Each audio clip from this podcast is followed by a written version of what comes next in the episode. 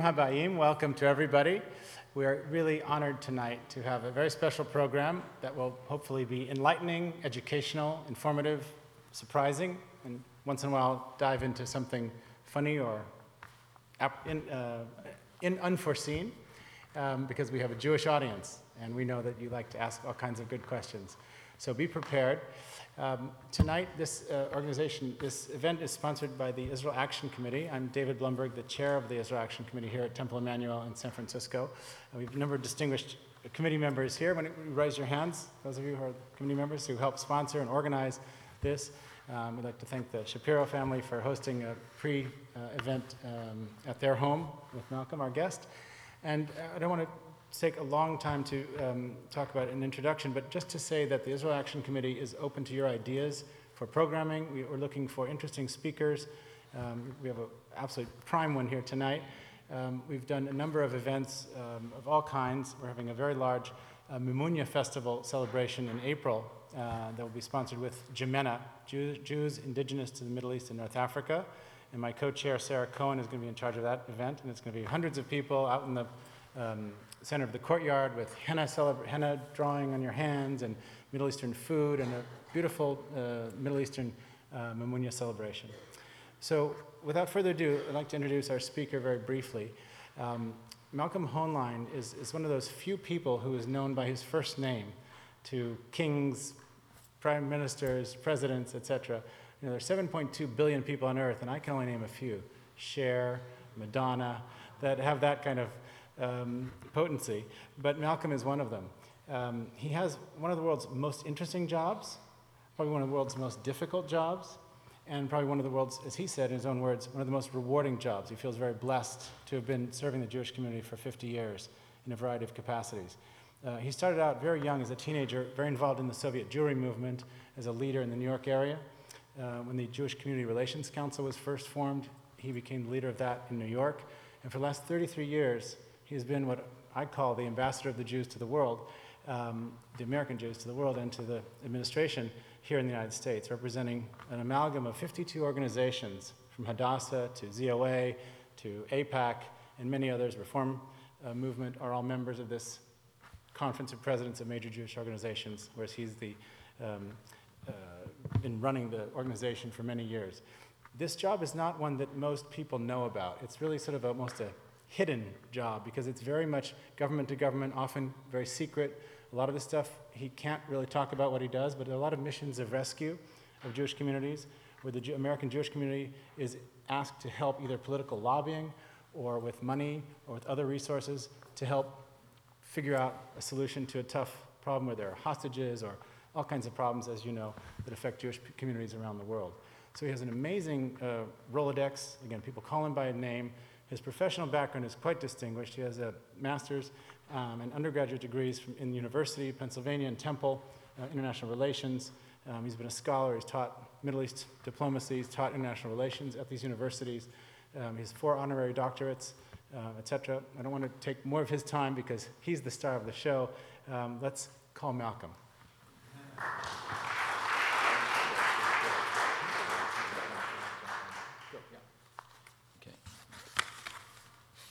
Thank you. You did that all by heart. You know. I think I can hire you as my biographer. You've got it. He knows more about me than I do. I was trying to remember all those things. Well, first of all, it's a pleasure to be here. I see some good friends, uh, Laura and, uh, and Yitz and his wife and others who are here.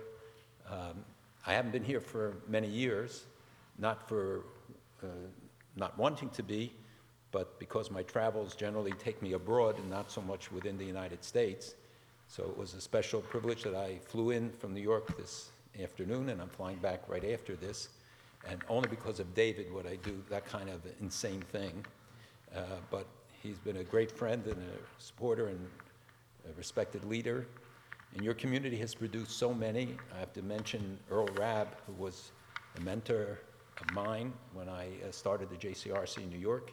He was here in San Francisco, and I'm sure many of you remember him, and many others that you have given uh, to be leaders in the national Jewish community. So they told me to talk about the challenges and the problems and what's new and what we should do about it, and domestically and internationally. So I started writing a Sears catalog of the problems that we have. And you know, it's a six hour flight, so I had a lot of time, uh, and you will pay the price for that. The truth is that we're living in one of the most complicated times, and as you heard, I've been doing this for many decades. I think this is the most complicated time that I remember, and complicated for a lot of reasons. A lot of the things that we thought had been written off to history are coming back. You know, they tell the story of an old man was on a scooter and came to a red light in Israel next to a guy driving a Lamborghini. And on the license plate it said Doc. So the old man said, Hey, Doc, that's a beautiful car. He said, Yeah, it cost me 250000 He said, How fast does it go? He said, Well, in a minute I can get up to 80, in a minute and a half to 120, in two minutes, 200. He said, That's a beautiful car. Can I look inside? And the doc says, Well, all right. And he's waiting for the light to change. And the old man squirrels in through the window and he's checking out the whole thing. And the guy says, You know, when the light changes, I'll show him what this car can do. The light turned green and he took off. And he sees the old man behind, and all of a sudden, whoosh, the old man passes him. So he puts the floor to the, ped- the pedal to the floor, and he goes faster, and he sees the old man left behind, and again, whoosh, the old man passes him. So he really takes off, and he looks back, and there's the old man coming up, and he smashes into the back of the Lamborghini. The doctor jumps out and goes over to him and says, Is there anything I can do for you? He said, Yes, could you untie my suspenders from your rearview mirror? And you'll get it later. It's, know it's a three hour time difference, so it takes time. A lot of the things that we thought we left behind in the rearview mirror of history are coming back. A lot of the isms, and primarily anti Semitism, which we thought after the Holocaust had at least now no longer been politically correct. And for decades, people would not speak out, even if they in their hearts bore this kind of hatred. Today, those restrictions no longer work. They no longer feel bound by it, both by ignorance about the events of 70 years ago, or because today expressing hatred has become a commonplace. So, we as a people look back. Judaism has a unique, unique emphasis on history that no other people has. We look back in order to look forward. We look back to our history, to our forefathers and foremothers, because we learn from them. We learn from their mistakes and their successes. The whole book of Genesis tells us about our forefathers and foremothers, but you don't see them just as heroic figures. We see their frailties because we learn from it. For us, history is about the future. Zechirah is the only word, there's no Hebrew word for history. Zechirah, which means remembrance. And remembrance is different because remembrance is dynamic. It means that you have to know the causal factors, you have to know the resultant factors. You can't look at it in isolation and say, at that corner, at that time, something happened, as a New York Times reporter would do. We have to understand because we have to learn the lessons. We look back in order to learn the lessons to spare future generations those trials and tribulations. You know that uh, the great rabbis taught that no generation is judged in its time. We're not even judged by our children, we're judged by our grandchildren. Because that's when you see come to fruition the actions you take. We are who we are because of decisions our grandparents made as much as our parents. Our grandchildren will be who they will be because decisions we make as much as their parents. And today, those lessons are more important than ever. In the Torah reading of last week, we read where Paro plots against the Jewish people. In the book of Exodus, in the second chapter, the second portion, it says, Pharaoh, Pharaoh doesn't say the Jews did anything wrong. He said, we have to deal shrewdly with them because maybe they'll grow strong, maybe they'll turn against us, maybe they'll join with the enemies. But he doesn't have one piece of evidence against them. But it was enough to mobilize the people to enslave those with whom they had lived for generations and who had done so much what Joseph did for the people. And as you know, it says a new king arose who didn't know Joseph. And that is the prototype. We see it in all of our forefathers that Abraham was told, You cannot live amongst us as a Jew. Isaac was told, You cannot live amongst us. And Jacob was told, You cannot live. The three forms of anti Semitism that have plagued us through all the generations expulsion, annihilation, and discrimination. So we look back to learn the lessons. Winston Churchill once said, The further back you look, the further ahead you will see. Our sages said it a thousand years earlier. And it is so important today, in an age of apathy and indifference. These are the greatest dangers to us. It's not the external enemies, Moses taught, it's not the threats. It's apathy, indifference, and ignorance. Those are the challenges we could not overcome. And unfortunately, they become more and more prevalent in our own community and in our societies. People have no patience for history. They want everything now peace now, food now, everything immediately. That's not how the world works. You can't communicate in 40 characters or 140 characters when you have such complex issues as the ones I will address today. And young people, therefore, don't get the facts, they react viscerally to things. I always speak to college students and the, tell them the one thing that drives me crazy is when they say, well, it is what it is. And I tell them, no, it isn't. It is what you make of it. It is what it is means that you've given up on hope. You've given up on any efficacy. You won't make a difference. It is what you make of it says it's your responsibility, but they don't want the responsibility. And so much of our culture and society is geared to taking them away from having that responsibility. And we will pay the price for it. So I will talk about some of the internal and external challenges, but you can't look at them without the context of what is happening today in our society. And you know that the issues have become so much more complex. Because with globalization, it's not just about economics, it's about politics, that everything is interrelated. Just as a rogue trader in one country can affect the markets everywhere, what happens in one country politically has a ripple effect and it's interrelated. So you cannot anymore separate one issue from all of the others. Just look at Syria. I dare you, anybody, to peel that onion and explain to me all the sides, all the parties. And I have been there and I've been involved in it and I've met with Assad for many hours the month before the fighting started there. And believe me, even he couldn't understand all of the factors and certainly not to predict what was going to happen. So we live in an era where you have this interrelationship between all of the issues.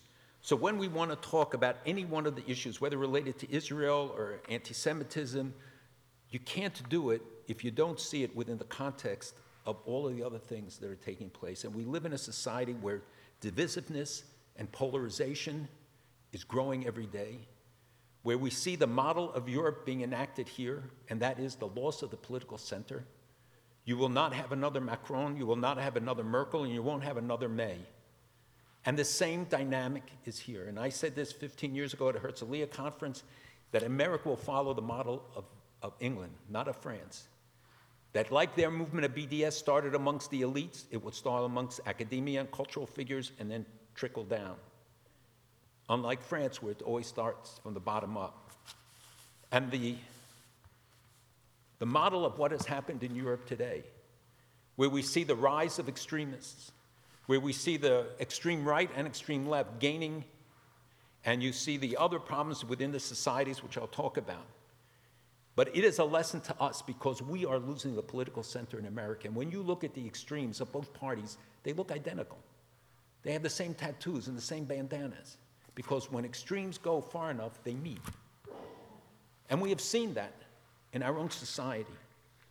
And so we have to, from right and left and all parts of the spectrum in between, come together to understand our common responsibilities and our common obligations. If we're going to meet this, you're not going to do it with segments or sectors of society. It has to be everybody. And it cannot afford the price of indifference, of people saying, I don't care. We did a study many years ago, an extensive study, and we paid a fortune for it because I was tired of all the polls, which really don't tell you anything except a temperature of the people at one moment and one point of time, what somebody was thinking. But it doesn't tell you the real context. So we studied 3,000 people in depth Jews and non Jews, every age, every sector.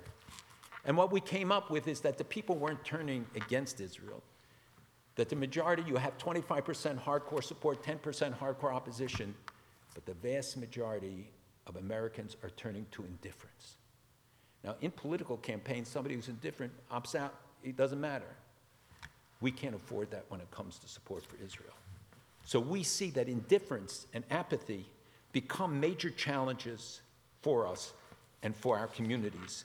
And the need for all of us to be able to stand up against some of these, these challenges and learn the lessons of the past, because this is our obligation to our grandchildren now. You know, the Chinese have a curse, may you live in interesting times. I think it's being overdone. We're way beyond interesting times. And another thing I find is that people don't want to hear bad news. Bad news, meaning the truth, is not bad. Ignorance is bad. Because if you're informed and you know, then you can react. Ignorance, not knowing, leads to consequences that are devastating. So I think it's very important for us always to have a real knowledge of, of what is happening, to be realistic. Jews cannot afford the luxury of not living in the real world at the real time. You know, there was an epigenetic center at Harvard that did extensive study. They spent a million dollars, and the conclusion they came to was the Jews have an extraordinary level of guilt. I could have saved them a million dollars. But it's not true. It's not guilt, it's responsibility. Jews have a unique sense of responsibility for ourselves and for others. The Prime Minister of Japan, you know, the one who thought he was Elvis, when I met with him, he, we sat down. First, we, I came in, and hundreds of reporters, photographers came rushing out. And I said, Wow, look at this. And then the chief of protocol said, oh, That's not for you. They're here anyway. Until they saw my yarmulke. Then they really went crazy. Anyway, we came and we sat down, and he turned to me and he said, Why are Jews so influential? I said, Because Jews care. And people who care have influence. People who don't care have no influence. And I said, But we don't just care about our own. Who were the first to respond to the tsunami? Who the first planes that you saw with the Star of David landing, even when you're denying that you took aid from Israel? Who were the people that responded in Louisiana? And I gave them all the cases. Then he asked me, So why did Hitler hate the Jews so much? I said, hate by its nature is irrational. I can give you the reasons they rationalized it with. And I get, talked about the outcome of the Versailles Treaty and World War II, and I said, but look what he did. He sacrificed his own war aims. I was going to say your war aims, and thank God I didn't. At, uh, and I said he used, he diverted planes, trains, bullets, everything, manpower, even though it meant sabotaging his own front lines just to kill Jews. And it gave me a chance then to talk to him about Iran and frankly, the result was that he asked me what I wanted, and I said, I want you to visit Israel. And he went. And it was uh, quite remarkable. Uh, he was very taken with it, and he, um, the, the trade today between Japan and Israel is multiplying every year. Tens of thousands of Japanese are visiting Israel. Businesses are cooperating every day. But one of the results of this is that the only thing that's predictable is that nothing is predictable. And anybody who can tell, says to you that they can tell you what will be in a month from now is lying to you. Nobody knows. Because the things, the change is so rapid, the, the difficulties that we confront, the unknown factors, which only are compounded by the ignorance that we so often uh, encounter, and the, the very tense climate, the aggressiveness that we see, the extremism that is becoming so commonplace, these are all factors that people can't predict. And especially when you have leaders, you can't predict necessarily what their positions will be. And another factor is that you can't believe what you read anymore. You can't believe what you hear. You can't even believe what you see. How many stories have been on the front page of papers, on television, and turn out to be total distortions? The stories about Gaza, telling about a death of a child, showing her and saying she had been killed when she, in fact, was killed in Syria three, months, uh, three years earlier and how many blatant distortions, misrepresentations about what goes on. And so you could see it and say, I saw it with my own eyes on television, and yet it has no correlation with reality. Mark Twain once said that if you don't read a newspaper, you're ill-informed. If you read a newspaper, you're misinformed. Well, if it was true then, it's still true today. So I will start off then in the spirit of uh, what I said and to tell you all the good news. Israel today is expanding its relationships all over the world. As you know, the prime minister was in Chad, a Muslim, Muslim, a majority Muslim country, his fourth trip to Africa in two years. African countries are opening up embassies. We are going to uh, Kenya and Uganda in a week with the president's conference. We are being welcomed publicly and openly, and we have invitations from most of the countries in Africa to visit. We see the new relationships in the Arab world, in the Gulf in particular, Saudi Arabia, Israel. As you know, the prime minister flew back over Sudan with permission of the Sudanese government.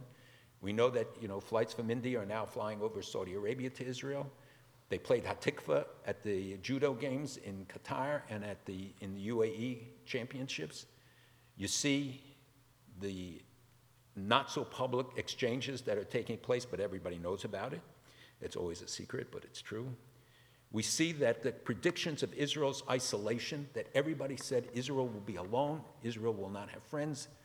Today, there isn't a country we visit where they don't say, Can you get me an invitation to Israel? See at the United Nations when the Prime Minister comes, the 50, 60 applications for meetings from heads of state. He literally does 12, 15 meetings in a day because of the desire of everybody to have relationships with Israel. And I have been in the UAE, and I've been in Qatar, and I've been in all the Arab countries and Saudi Arabia. And there's a whole different world today where they see that Israel is not the source of instability, it's the hope for stability. As they said to me, it's our only hope against the enemy. They don't trust the West, they don't trust the United States. And for the last 10 years, there has been this feeling that America is withdrawing and America is giving up responsibility, and especially now with the withdrawal of troops from Syria, which sent a very devastating message to many of our allies. And I fear that now, with the closing of the last chapter of ISIS territorial hold, we may see the withdrawal of the U.S. troops. And it's not because 2,000 troops determine the outcome, it's because of the message and the presence there has such an important effect, and especially in blocking the Iranians' goal to create the transnational, the Shiite crescent through Iraq, Syria, Lebanon, to the Mediterranean. And they boast of controlling four Arab capitals today Yemen, Iraq, Syria, Lebanon. And unfortunately, it's largely true. So, ISIS is not going away, by the way. ISIS will regroup as a guerrilla operation. They are still present in many places of the world. And one of the issues that very few people talk about is that there were tens of thousands of ISIS fighters from every country, including the United States. They did not disappear. They hold passports. They are going to come back. France alone, the head of the intelligence in France, the head of the, their equivalent of the CIA and FBI, said to me, There are more than 2,000. It takes 10 men to monitor any one of them. I don't have 20,000 guys to assign to this. And he told me that they were watching the guys who carried out the attack on Charlie Hebdo and the Kasher supermarket until the Friday before the attack, and then he had to switch them to somebody else. In, the MI5 puts half of its budget in Britain just on monitoring the foreign fighters coming back. There are trials every month in America against Islamists here for carrying out attacks. You hardly read about it, nobody talks about it, but it's a reality. And by the way, you can't call them terrorists, they're militants. Don't, don't use the word terrorist anymore. It's not, it's not politically correct. But that alone tells you the message that people, if you can't name it and you can't identify it, you can't fight it. And Europe is showing the example that they refused for many years, and now it's too late. I'm telling you, there's no future for the Jewish communities in Europe, and I know they hate to hear it, and I've told it to them for 15 years. Now they come back and say the exact same thing. And yesterday, in a conference in Europe, in Belgium, Jewish leaders of Europe got up and said, There's no future. It's very bleak. Because the numbers are overwhelming. You can argue with everything, but you can't argue with demographics. And when Jews are outnumbered 20 to 1 and 15 to 1 and 10 to 1 in every European country by Muslims, when you have the influx, when they are 75% of them under 25, Europeans are on average age 140. The birth rate amongst Europeans is 1.9, replacement is 2.1. Amongst Muslims, it's 4.4. And this is not because this is not anti-Muslim and anti-Islam. As you see, I travel to all the Muslim countries. I build ties between the United States and Muslim countries. I want you to just face the realities of what we're looking at and what we have to confront. So there is tremendous good news. We see the isolation. We see the startup nation continuing. Everybody said it would run out after a year or two or, or two years. It's not true. We see that it is continuing almost unabated. We see that Israel is energy independent, water independent, tourism, over 4 million, all records. We see the connections that are now being built in the Mediterranean Alliance, which we actually started 10 years ago and is now burgeoning. We see the ties that so many Muslim countries are establishing, non Arab Muslim countries. We see the joint exercise between the United States and Israel, between Israel and Greece and Cyprus, between European countries with Israel, even some of those who vote against us in the United Nations, but everybody wants to have a relationship with Israel. Israel is amongst the five most educated populations in the world and voted the 11th happiest people in the world. Who would have thunk? Israelis would admit to being happy. But it's a reflection of a reality of a strong economy growing faster than almost any economy. And we see that Congress of the United States, despite the challenges which I will discuss, remains stronger than ever in support of Israel on both sides of the aisle. And the United States Israel alliance is strong and happy and in many, many areas, way beyond just the military and intelligence exchange, every day in agriculture, in joint research and development, science, in missile technology, launching missiles, the United States and Israel are working together. So I could stop here and just say, the picture's good, but you would be very disappointed, I know. And we cannot live in a world of illusions. You know what? America thought it could, but even the greatest power in the world can't. You got to deal with reality and you got to be willing to admit, admit mistakes and admit challenges. We cannot allow the ignorance and indifference to pervade the decision making. We have to stop all this partisanship. It doesn't mean that you can't have differences. It doesn't mean that we shouldn't have aggressive advocacy. I believe we should, and we shouldn't all be, you know, ticky tack in one view. Unity is not homogeneity. Unity means recognizing that what we have in common far outweighs our differences.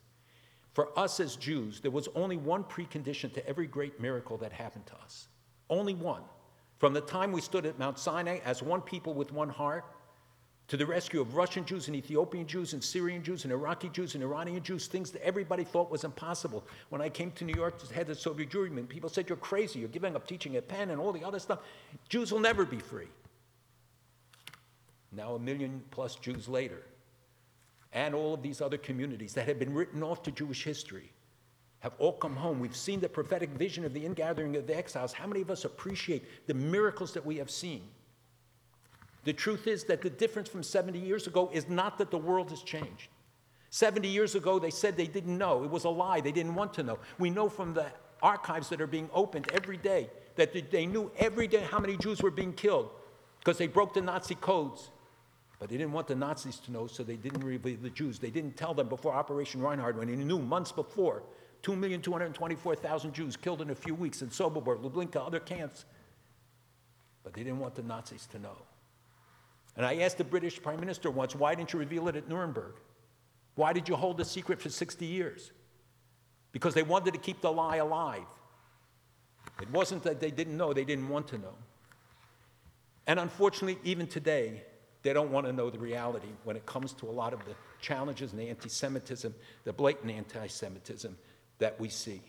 They're willing to join in the bias at the United Nations and vote against Israel. 120 countries now saying Israel should withdraw from, from the Golan Heights. You might as well just say, put a noose around your neck. And that's not about what the future will be, or anything, but it's irrational for the countries to vote that way. And you look at the resolutions. The World Health Organization condemned one organization this year.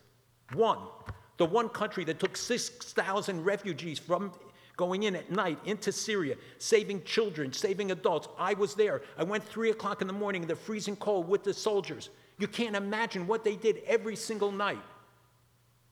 Did anybody say you should get a Nobel Prize? Did anybody congratulate them? And they didn't do it for that. They did it. And as I asked one of the commanders when I saw an ambulance drive of people they had healed, these four hulking guys going out, And I said, Aren't you worried that one day they're going to turn against you? And he said, Most likely they will, but that's what Jews do. Cost them hundreds and hundreds of millions of dollars. Nobody offered to compensate them for it. You know that every day hundreds of people come from the West Bank into Israel. There's an organization called Road to Recovery where 500 Israelis volunteer and go every day, despite the work, take off to drive them from the border to hospitals and back. But on the other side, the Palestinian Authority charges them, unless they're members of the hierarchy, in order to be able to get online to get treated. Thousands come from Gaza to be treated in Israeli hospitals for free. Even the members of Haniyeh and the Hamas leadership's own family. Even his mother in law was there recently. I don't know what he wanted to happen to her there, but he sent her anyway. So they join in the United Nations in votes that they know are absurd, and they say to us that they are absurd. UNESCO votes over two years, and some of you know that I warned about it and warned about it. It's others, and nobody wanted to hear it. Even Israelis didn't listen to it. And I said, This is a pattern. You can't see it. You see that they started to change the names of the most sacred places of ours. UNESCO voting overwhelmingly that the Western Wall is no longer, it shouldn't be the Western Wall, it's Western Wall hyphen Al Buraq's wall. Al Buraq being Muhammad's horse who ascended after him after his death, even though Muhammad never visited Israel in his lifetime. They changed the name of the Cave of the Patriarchs, made it a mosque, the same with uh, Rachel's tomb, which for 3,000 years was called Kutab Rachel in every Muslim and Arabic document. And the Temple Mount is the Har Sharif. And then they waited a year and voted again and removed the Judeo Christian names. 3,800 years of Jewish history eradicated, 2,000 years of Christian history eradicated. And I asked some of the people who voted for it, the French, ambassador, I said, How could you vote for this? What are you going to tell your grandchild when they're barred entry? Because the United Nations said you have no right to be there. He looked at me and he said, You know, I have to think about that. I said, You should have thought about it before you voted. But you know, why would they do that? Why would they invest all this energy? They have the Arab Spring. You have every single Arab country is at war with another Arab country today. And that's all they have to worry about is changing, creating a fiction, denying history. Because every step they take to deny our history, when Arafat did the destruction on the Temple Mount, 400 tons taken off, and all through it you found every single discovery proves the Jewish history. All of the discoveries that have been made in the light railroad, finding the names of the kings on, and prophets on uh, seals. You can't argue with a rock that has a carving of a menorah that somebody threw into the ground or the weight with the name in Hebrew as it is in the Bible, there isn't one of all the thousands of discoveries that contradicts the Bible and doesn't underscore Jewish history there. So God is giving the answer to UNESCO. But you know why they do it? Because they get it more than we do. That if you take away our past, you take away our future. That if you cut off our roots, what right do we have to be there? And if you tell young people, young Jews, you have no history, you have no identity, and is it any wonder that they wander off and they look for other ways and they feel disaffected and angry about what is happening?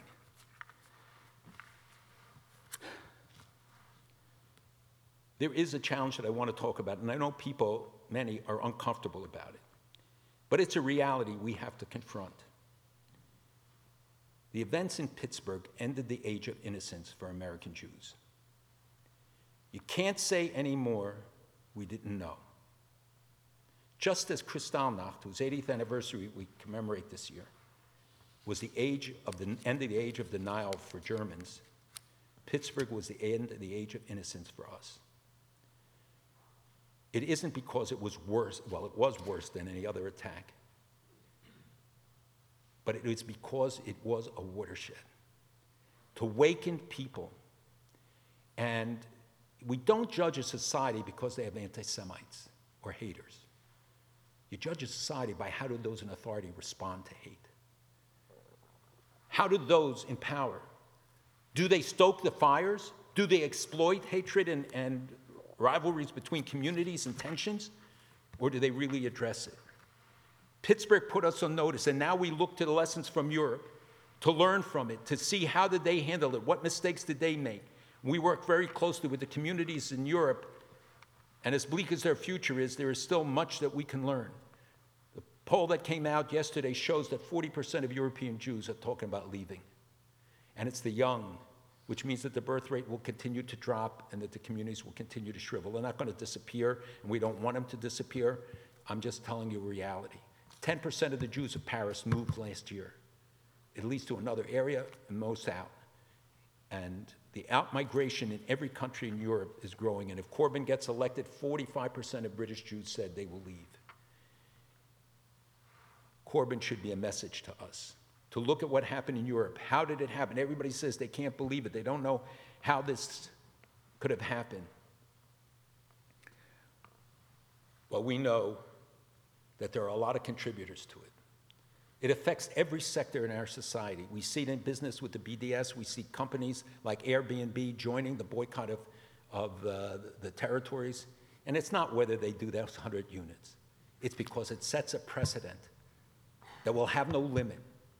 Who suffers when they do that? Israel doesn't suffer. Israel's economy has not been hurt by BDS. The Palestinians suffer.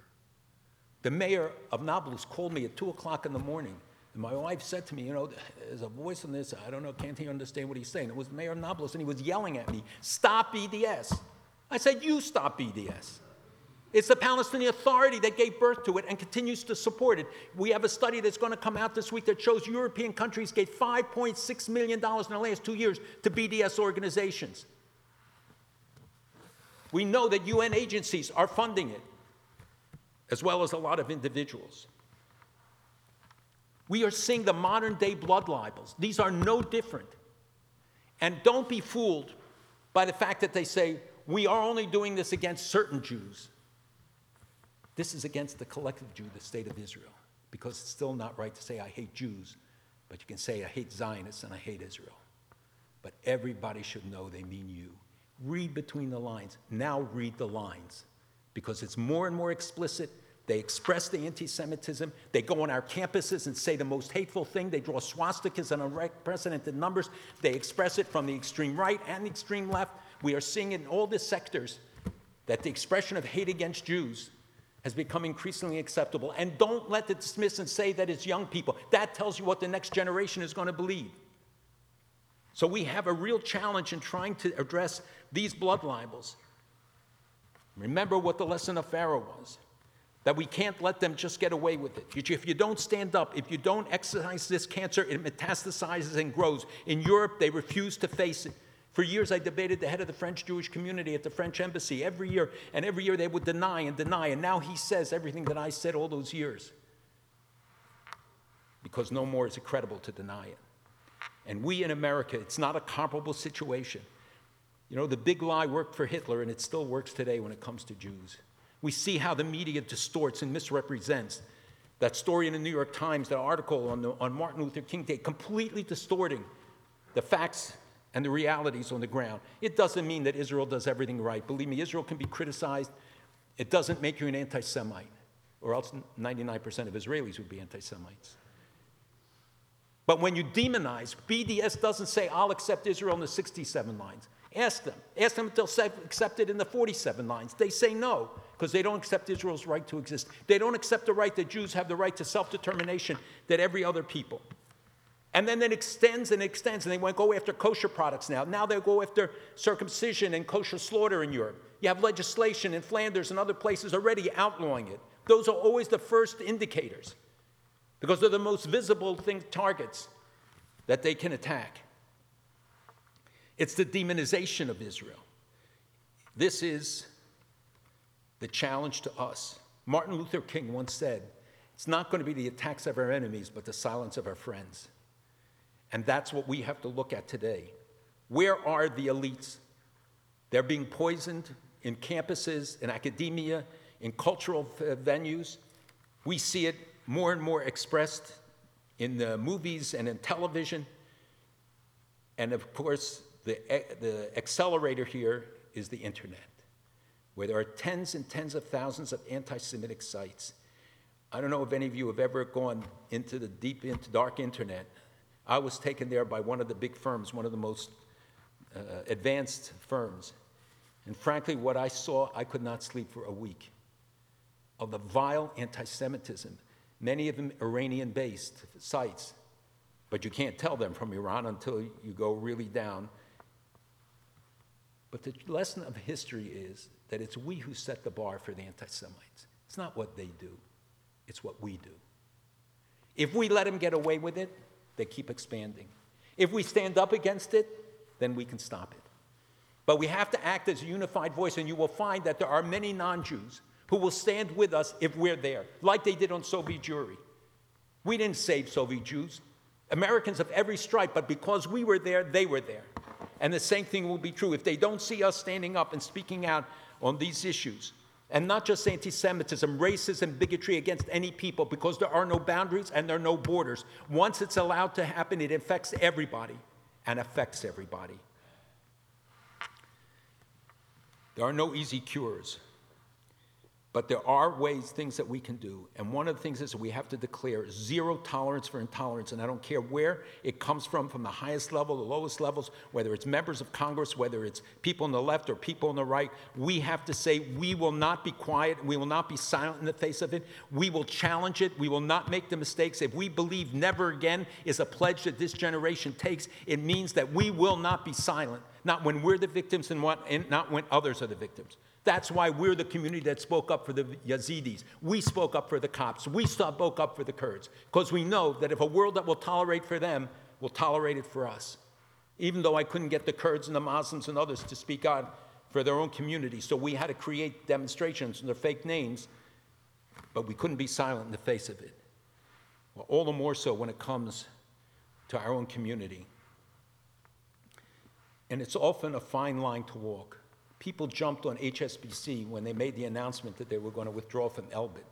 It was not BDS. I called the head of HSBC, I spoke to the head of Elbit, and it's only because they have a policy about certain arms manufacturing. And Elbit was never subject to until they bought IMI, Israel Military Industries, which does produce these things in the same way Raytheon and Lockheed Martin and everybody else is subject to the same rules. They didn't close their banks in Israel, they didn't do anything else. But BDS, brilliantly, put out a statement, took credit for it, and it had nothing to do with them. So I warned everybody not to react. You got to know when to react. We got to save our muscles and use it in the right way. But we have to make it clear no excuses, no exceptions. If you stand with Farrakhan, you'll be held to account for that. If you stand with a David Duke, you're going to be held to account for it. If you don't hold them to these things, then you make it acceptable. And it's we who lower the bar. We keep lowering. We say it, we can live with it, we can live with it. It's what happened in the 30s in Germany.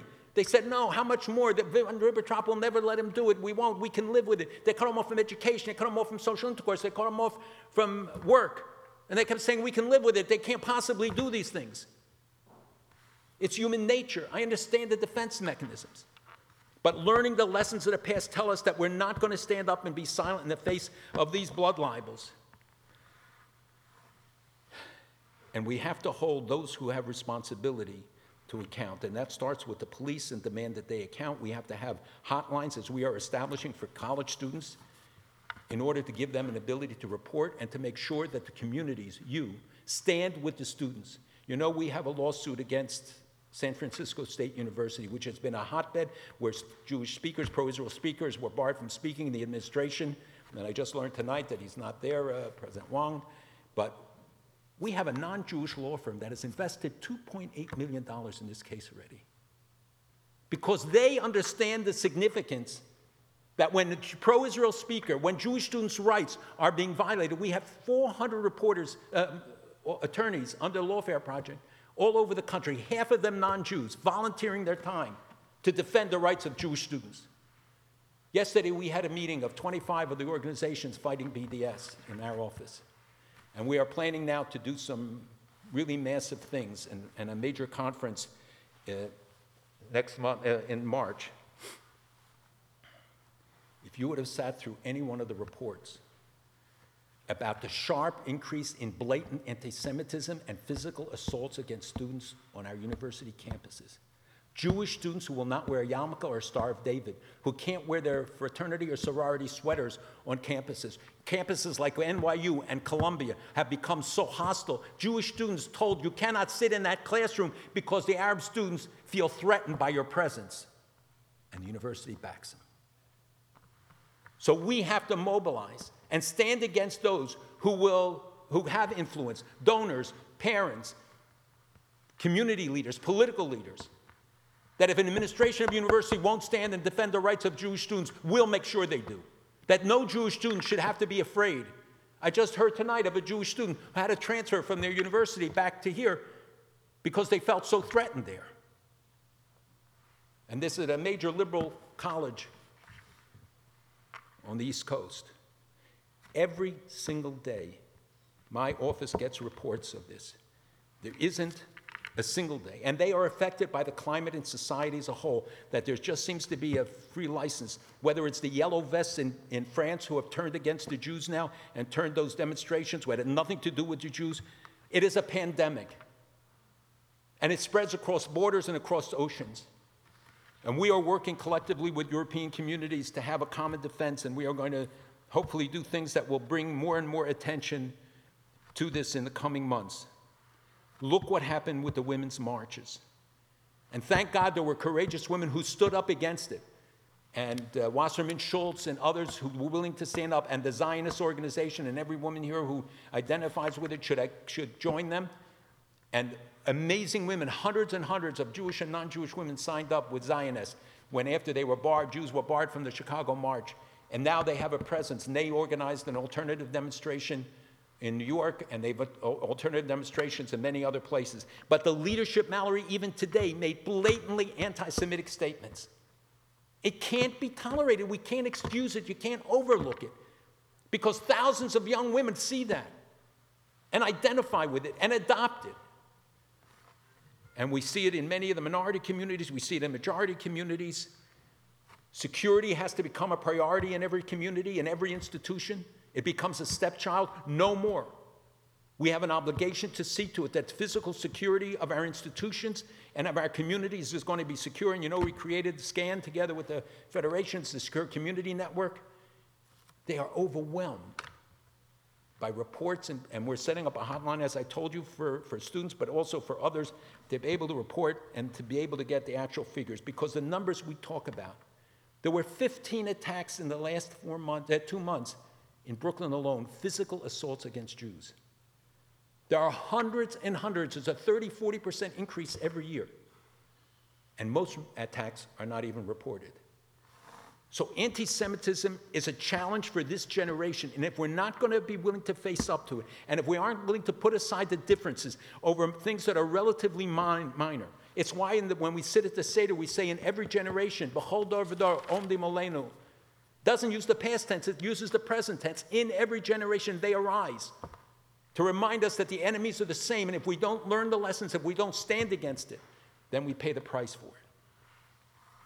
I wanted to spend a few minutes, if it's okay, on Middle East. Because what you see happening in the Middle East is not what's happening. If you don't understand that what you're seeing is a thousand year old battle between Shiites and Sunnis, you're not going to understand what's happening. Everybody talked about an Arab Spring. There never was an Arab Spring. It wasn't even an Arab winter. It had nothing to do with the things that everybody said. I was in Egypt a week after the demonstration. I was in Tahrir Square. There wasn't one sign against Israel, a lot against America. But it wasn't about democracy. It was about the fact that 50% of the people make $2 a day. It was about the fact that price of food went up 100%. Fuel, uh, fuel oil, sugar, wheat, the basics. You remember how it all started? When a guy immolated himself over his cart in Tunisia because the government taxed it or tried to take it away. So it was about economics. Secondly, it was about failed states. Syria is not a real country. Syria was created, as you know, by the Europeans, but there never was a Syria. Nobody has a Syrian identity. They're Alawites, they're Shiites, they're Sunnis, they're Catholics, they're Jews, they're Kurds. They're everything but Syrians. These are tribal societies. Libya is not a country, it's 147 tribes. Don't even speak the same languages everywhere. You need a dictator because nobody else can hold these things together. And as bad as Assad was, I don't know that there's a better alternative. And he probably, and I know what he feels about it because I discussed Iran with him. Egypt withstood it because Egypt's a real country. It has a history and identity. The Egyptian army could serve as that unifying force. Morocco is a real country with a real history. So this was about failed states and that the, what they did in the 1920s in Sykes-Picot came home to roost when all these fake identities were falling apart when put to the test. And third, it was about the communications revolution. The governments could no longer subdue the exchange of information and the communication that they had with others. Other factors as well, which I won't go into, but understand that this is a battle in the Middle East for four empires. The Ottoman Empire, that Erdogan talks about, means it. He wants to recreate the Ottoman Empire. You know that he has army bases and military bases in Syria, Qatar, Afghanistan, Somalia, Sudan. What the hell is he doing in Sudan and Somalia? So far away, has no interest because the Ottoman Empire had a base there. He wants to be the caliph. You know how I know? Because he told me. I meet with him three or four times a year. And in the confines of this room, and I know you won't repeat it, he's crazy. I went to him and to talk to him about trying to stop Hamas, which he supported, from building the tunnels to Israel. And he said to me, Look, you don't understand the problem. He said, You know why they build the tunnels? Because there are no roads in Gaza. I said, Mr. President, I've been to Gaza. You've been in Gaza. There are roads in Gaza. He said, No, there are no roads. And they have tomatoes. And they can't get the tomatoes out because there are no roads. So they have to build the tunnels. I said, Mr. President, nobody's smuggling anything to those tunnels except terrorism. You could say the tunnels to Egypt were used for it. 40 minutes later, the roads in Gaza are the, there are no roads in Gaza. And the truth is, when I ask him for things from the Jewish community, for the community there and stuff, I get it. And he doesn't come to America without calling and asking for a meeting, even though every meeting we end up in a fight. And he said to me one point when I asked him, Why are you supporting the riots in the Temple Mount? You know that there's nothing more, you know it's not true that Temple, uh, Al Aqsa is under siege, that Israel, they're not doing any of those things. And he said to me, Because you can't be a caliph if you don't have a Jerusalem. He's building 17,000 mosques all over the world. I asked the president of Azerbaijan, I was sitting in his living room with him, and I said, Do you, do you see these Turkish mosques? And he looked out of his living room window and said, You see that? You see that? You see that? All new Tur- Turkish mosques, and I can't do anything about it.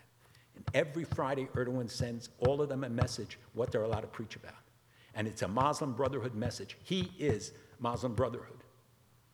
And unfortunately, our president and President Obama, he was the foreign leader Obama spoke to most in the first two years until he realized what he was dealing with. And President Trump, I don't think, knows for sure, doesn't gotten it yet about who he is, but thank God Bolton and others there do know. He's a dangerous guy. And I'm telling you, in the confines of this room, he's more dangerous than Iran in the long run. He's killed more people. He imprisoned 100,000 people. He wiped out his judiciary, his military, his, his uh, media. When I met with MBS from Saudi Arabia before the Khashoggi affair, and he told me, look, there are two threads the Islamists and Iran. And I said, if you don't see the bottom line of, the, of that triangle as Turkey, you're never going to be secure. And then he came here and he spoke about the three, tri- three challenges. Iran wants to rebuild the Persian Empire.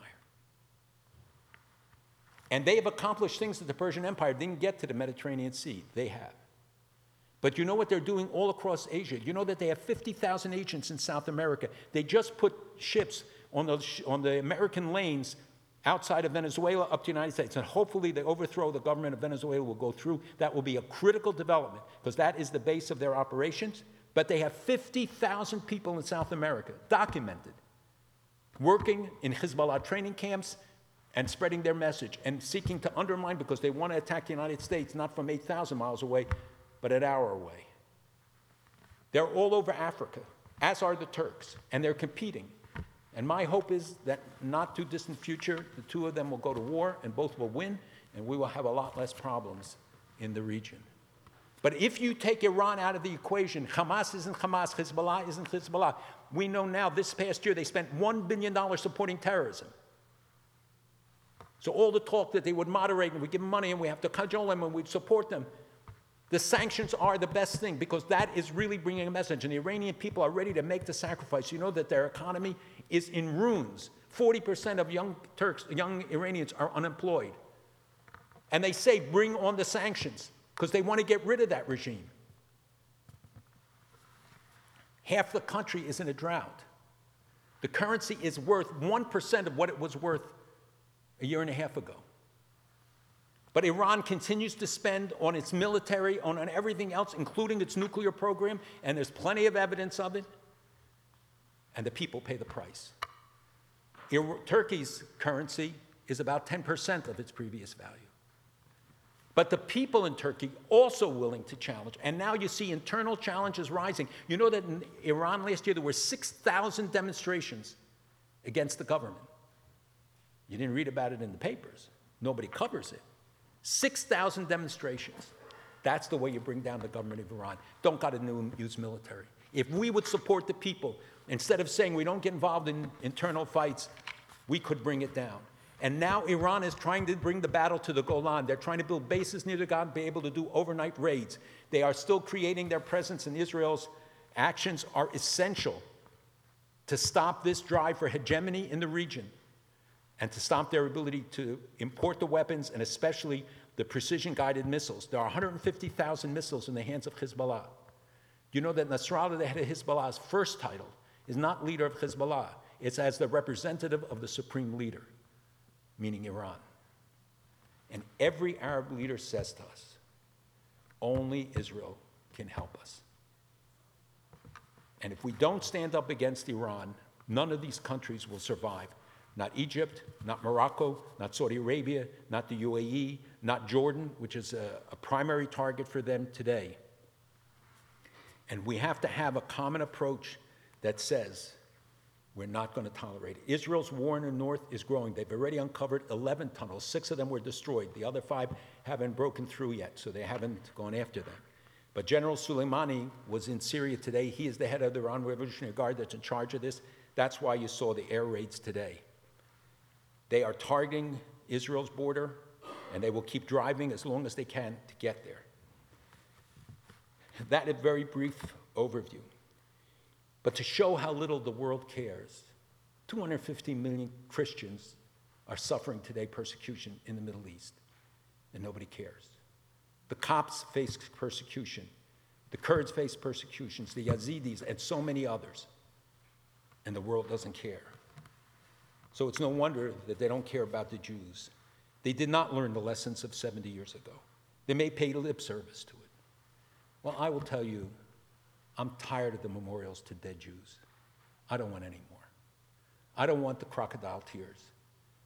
I want them to stand up for a living state of Israel, a vibrant state of Israel, and living Jewish people. No more excuses, no more patience with them, no more telling them that we're willing to look the other way, no more ability on their part to find excuses and covers for their hatred. We're going to hold UNESCO to account. We're going to stand up against those who discriminate against Jews and against Israel. I understand the problems with a lot of Israel's policies. We have to sensitize people on both sides. We have to reach in before we reach out. We have to reach into each other. We have to start educating our youth. Our kids don't know. And when they go to campus, they're vulnerable because they don't know how to answer a professor or others who challenge them. And so they become vulnerable to it. You know, the Catholic Church says, give me a kid till he's six years old, you can have him the rest of their lives. We need to educate children from kindergarten on. We have to invest in their education. And if they can't afford it, we have to make sure that no Jewish child is denied the opportunity. We have to make sure that we give everybody an opportunity to give expression. We have to have a smorgasbord approach to Jewish life, which means that everybody should find something that they identify with and be able to come in and be part of it.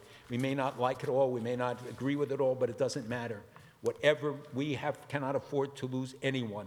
We need to bring everybody in, have everybody find a role, and find a place for themselves. We have to increase tourism to Israel. The answer to BDS is to take the D out of it and tell everybody what it really is. It's imperative for us to buy Israeli products, to go there, to make your voices heard. And if there are things you don't like, let them know. But remember that your words count.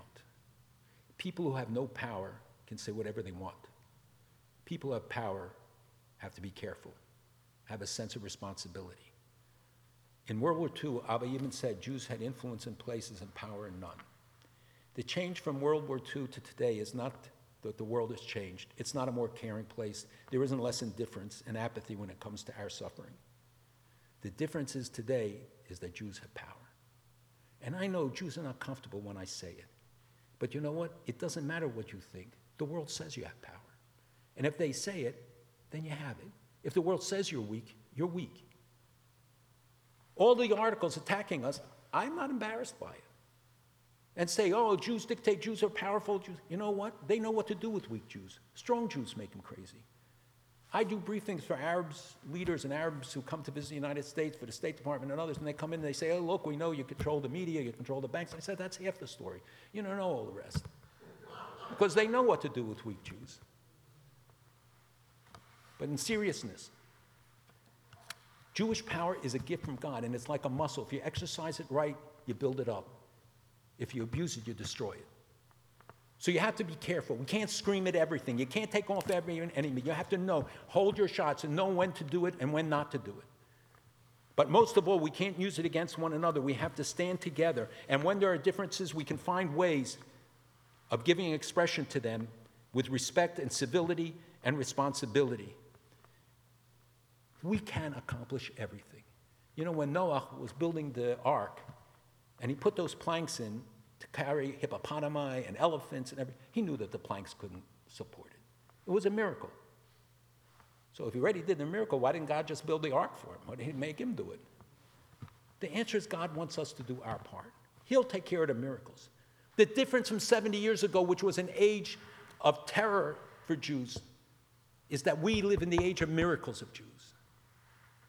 Look how much we have that our grandparents would have given everything to see one, Jerusalem under so- the Jewish sovereignty, to see Israel, a booming economy, the startup nation, to see the Africans and the Asians and everybody flocking. 150,000 Chinese will visit Israel this year, 100,000 Indians. They're doubling the number of flights from these countries, Japan, all over. We're seeing the miracles, the ingathering of the exiles and the opportunities. But the miracles only continue if we prove ourselves worthy of them. That's why we look back to get the context and the perspective to understand our responsibility now. And everybody has a collective responsibility for every Jewish child. You know, and we were the first people to have a responsibility placed on the community for the education of every child, poor and rich. The Romans, the Greeks only held it for the elites. And we said it's the first priority of a community is to build a school even before a synagogue. So we have to make sure that every Jewish child has a chance for an education. And it's not enough when they're 18 for birthright and to send them for two weeks to Israel and think that that's going to save them. Its birthright is very important, and I support it fully. But we got to educate them from their youth and give them the opportunity to answer the questions, to show that we're really going to stand up against the anti Semites. The Jewish students are going to know they're not alone. We know that the opportunities are there for all of us we have to think that just as we judge a generation of 70 years ago and ask, what did they do? Our grandchildren are going to ask us, what did we do? We better have good answers. The answer will be what we do today. How many of us stand up and act to make sure that we will make it a better world for them? Everybody can change the world. Everybody, every one of you, not in the same way. You know, they say the only thing two Jews can agree upon is what a third should give. I don't think you can tell anybody what they should give or what they should do. It has to come from your heart. But when you look at your children and grandchildren, what is your obligation to them and to your grandparents? Because you will be judged for it. Every one of us, no matter what position you're in. You can all do something, whether it's inviting a congressman, writing to people, making your voice heard, writing an op ed, so many things that can be done to help bring our community together, to make our voices heard. When Moses went to Pharaoh, he, Pharaoh said, You can go with the elite, go, the one percenters. And he said, No, Binurenus Canaan, we go with our children first and then the elderly. That has been our motto throughout all of Jewish history, that we understand that the obligation is to the future, that all of us have a responsibility to understand our, our responsibility, to the past and the future. Each of us makes that difference. I want to tell you one story quickly about one man, and you're sitting here remind me. Ron Lauder and I went to, in 1988 to, to East Europe, and he had a vision about what could be done for East European Jewry. Laura and I sit on the foundation that implements that vision today.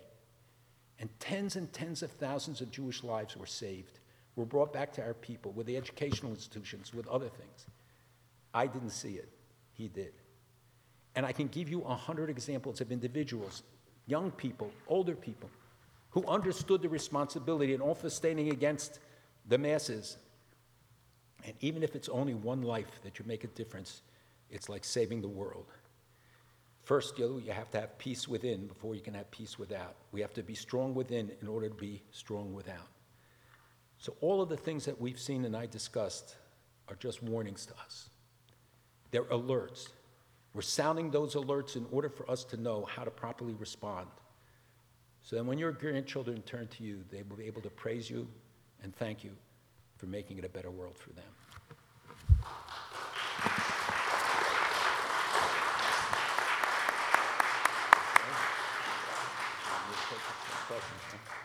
Malcolm has kindly agreed to take some questions. Some answers. There are no stupid questions, but there are only going to be respectful questions here. So please keep that in mind. We do have security, so make your, make yourselves at home asking any questions you want. If you start attacking, I'll hide behind you. Respectful. We'll start with Jeff Saperstein, and then Malcolm, you can call on anybody you like. I don't like any.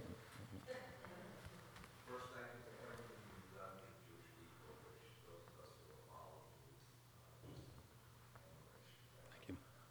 Um, there was one thing that you touched on that I think, um, many of us may be struggling. I've heard this from outside. We need to reimagine an American Zionism that is based on bringing in more Israeliness into our Jewish life. Uh, Israeliness culture, Israeliness food, Israeliness style. I think when we're talking about threats, the, one of the biggest threats is the, uh, is the fact that so many American Jews do not know Israelis as people. They know Israel as a concept. And any of us who have been engaged with Israel, who visit Israel, who learn Hebrew, who have been educated, who feel a commitment to the people, no matter what UNESCO does, we are in solidarity and we're secure. So you've alluded to the fact that every Jewish child should have some basis. It could be camp, it could be all kinds of things. We've been talking about this for 50 years. And by the way, this community loves to do surveys every 10 years to discover how many disaffected people we have. And we still don't have um, uh, this kind of infusion of Israeliness. The fact that Israel is so strong and vibrant and the whole world is looking at Israel, you know better than I do. Only 10% of Jews have actually visited Israel. You know, 22% of the tourists are, are, are Jewish, but they're repeats. So, where do you see the reimagining of Zionism? Not that we're being, that we should be defined by others, but how can we define ourselves with audacity, with um, authenticity, with experience, so that young people, not only Jews but Gentiles, feel this attachment to Israel because the Israelis deserve it. And we become better Jews when we have more of Israel in our lives. Um, so I'll just stop there. Obviously, the learning of Hebrew is critical, and the fact that our education system, Jewish education system, doesn't do it is, I think, a, a, an enormous shanda. Okay. I'll take a few and answer. Anybody else? Everybody gets courageous after I say we stop the questions, I know. My wife and I attended the AIPAC conference last year, and we went to a seminar of Jewish uh, Congress. There was one Republican, actually.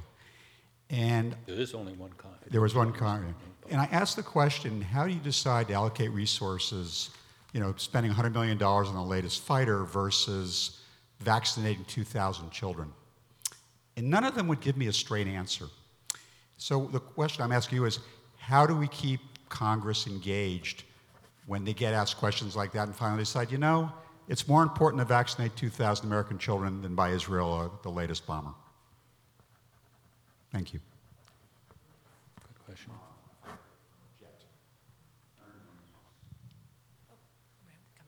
One more? What's that? No, no, keep going. Okay, As keep many going. as- I'm not going to answer them, just to take the questions.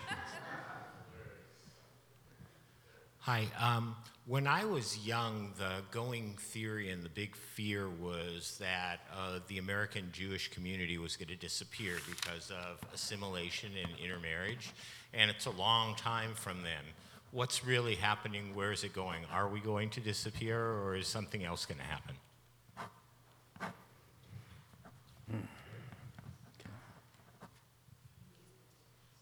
Short question. I'd be interested in knowing, since you said we can't believe what we read or hear, what are the best resources for us to get good information?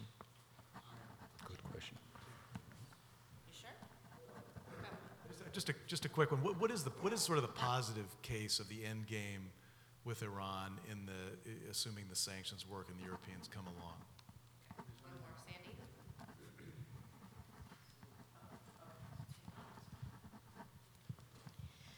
The first time I was to Israel was uh, 1970, and um, the second time was 2008. Quite a change because um, I see the difference between separating women and, and men at the wall. Uh, but what I hear about Israel here disturbs me a lot on TV or radio cutting off our, our speech, our ability to speak, and that to hear us um, is very disturbing to me. I'm not, you know, pointing it out to you, so don't get me wrong. But um, we really need to, to educate ourselves and to speak up whenever you hear anti Semitism going on. When I was in sixth grade, or even before that, um, I was called a dirty Jew on the playground. But in sixth grade, there was some girl that I really didn't know, uh, brought the teacher with her, and she asked me, What nationality are you? American. No, what nationality are you? American. No, you're Jewish. So, you know, there's so much hate here. Beautiful statement. We got to keep them questions, though, but we understand. No, I get it. Actually, it's a good point. All right, last one, and then we'll get to answers. Thank you. I'm going to try to tie together a couple of points you made and then ask the question. And then, as you talked about, we need to understand the past to be able to impact the future and the hollowing out of the American political center. So, and you've talked about the very difficult situation of the college and universities today, which are basically making it so hostile for Jewish and Israeli youth that they have to hide their identities and may permanently lose that identity.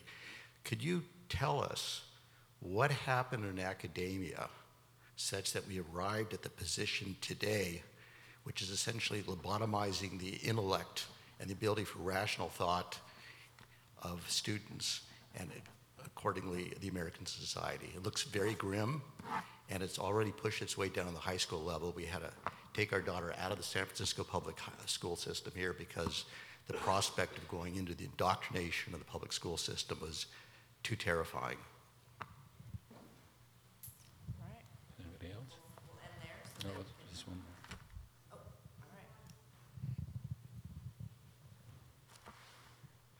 Sorry to be a, a latecomer.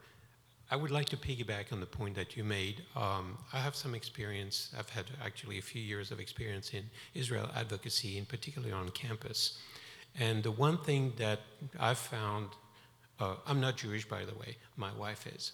Uh, I've been very involved in Israel advocacy. The, fa- the, the one thing that I found the most uh, difficult for me to handle, especially as a non Jew, was basically a number of Jewish organizations competing against each other on campus and not working together. When, I mean, sometimes they compete, but they at least don't work together. It's always been so disheartening because I know that if they did work together, be much they could have won this battle a long time ago, big time. So that's the point. Okay. Yes, no, no. So the, the biggest challenge I have is reading my handwriting after I, I um, write down the questions. I used to be able to remember up to eight, but there's more than that. No, I don't have anything to say. okay. Um, one of the things that's wrong is we take Israel for granted. We believe Israel is going to be there. Instead, every morning we should wake up and say, Is Israel still there? Look what's arrayed against Israel Iran, Turkey, Hezbollah, Hamas, the, so many enemies, terrorist organizations, ISIS, Al Qaeda. And we take it for granted. We believe it's always going to be there. Well, if you take it for granted, it's not going to be there. Thank God the Israelis don't take it for granted. We are not equal partners with the citizens of Israel. We're at best interested shareholders. When we go there and our children fight in the army and we pay 50% of our income for taxes and we live day to day life there, and it's not a bad life anymore. I remember the days we used to send coffee and toilet paper and stuff to, to relatives in Israel. But we're not equal with them. And we can't expect them to understand us if we don't reach out. And when you go to Israel, go visit people, go to their homes, talk to them about what Jewish life in the diaspora. We're bringing more and more Knesset members and others here. I'm not sure what the net outcome is. I think that they are more sympathetic, but the bottom line is they're going to vote their constituencies, just like every American congressman can visit everywhere, but he's going to vote what his constituents and protect his political uh, future. So the bottom line is we got to make Israel into the interest of the members of Congress and the Senate and others. We have to show why it's in the interest of the American people. And a number of the questions related to Israel's image, so I'll just make a general comment. You know, everybody says Israel's Hasbara is terrible. It is not terrible. It's fighting overwhelming odds. You cannot get a fair break in most of the American media today, just as you couldn't for many years in the European media, no matter what the story is. You know, they tell the, the story that a, a, young Israeli saw a girl, was walking in the streets of Paris and saw a girl being attacked by a dog. And she, he ran over and he killed the dog and saved the girl's life. And the, the reporters came, came, came down on him and said, Oh, tomorrow's headlines will read, Frenchman saves life of girl. And he said, Well, I'm not a Frenchman. He said, Oh, okay. European saves the life of a girl. He said, Well, I'm not European. Okay, say, okay, Christian saves the life. He said, Well, I'm not, not a Christian. He said, Well, what are you? He said, Israeli. He said, Oh, tomorrow's thing is Israeli kills girl's dog. So we do not get a fair shake. And I'm telling you, I meet with the heads and the publishers, you can hardly make a dent in much of the media. And you can criticize right and left and the media. I do a radio show that's on 440 stations in the United States every week, twice a week. The John Batchelor Show, for those who want to listen online. Thursday nights I do an hour and a half, and I bring on guests from Israel, from everywhere. On Monday nights I do a half an hour just myself with him, and the second half is just about discoveries, archaeological discoveries. Millions of people listen. Six and a half million podcasts downloaded every month from his show. So the American people are hungry for information. They want to be with us, but you got to make the case to them. And so many write and say, how come we don't hear this elsewhere? So the answer is that we have to be more proactive. We have to do more on the internet. We have to break through in social media. We have to go to where young people are. And that's why we started a program after we did that intensive study and asked who influences these constituencies, Jews and non Jews. And by the way, the answer was similar in both groups. The answer was football players, baseball players, movie stars. They listen, they go to their Facebook pages, their Twitter, their, all those accounts. So we send every year two, three tips of NFL players, and we say no conditions. You can do whatever you want. And every one of them comes back and they write to 9 million, 6 million, 8 million young people many of the minority, and say, guys, you got it all wrong. I met with one of the star players and on, on this last night in Israel, and I said to him, what, what, what? He said, I have a lot of questions. I said, You should, because if you didn't, then you didn't understand Israel. Of course, you should have questions. He didn't think he had questions before. And, he, and you know, these football players are very intelligent. They have to memorize books and stuff. I didn't think so, but I'm telling you, I was overwhelmed by them. And he said, the one impression he goes away with is this ain't no apartheid state. I said, bingo, the trip was worth it. And that he came back and went on television and said, guys, you got it all wrong. This country isn't what you think it is. And when the stars of Avatar and Twilight and all those that appeal to young people come back, we sent the stars of the telenovelas. Everybody here knows what telenovelas are? They're the Spanish soap operas. I did not know. And they speak to 100 million people a day. And when all the Spanish, us, Weekly, everything had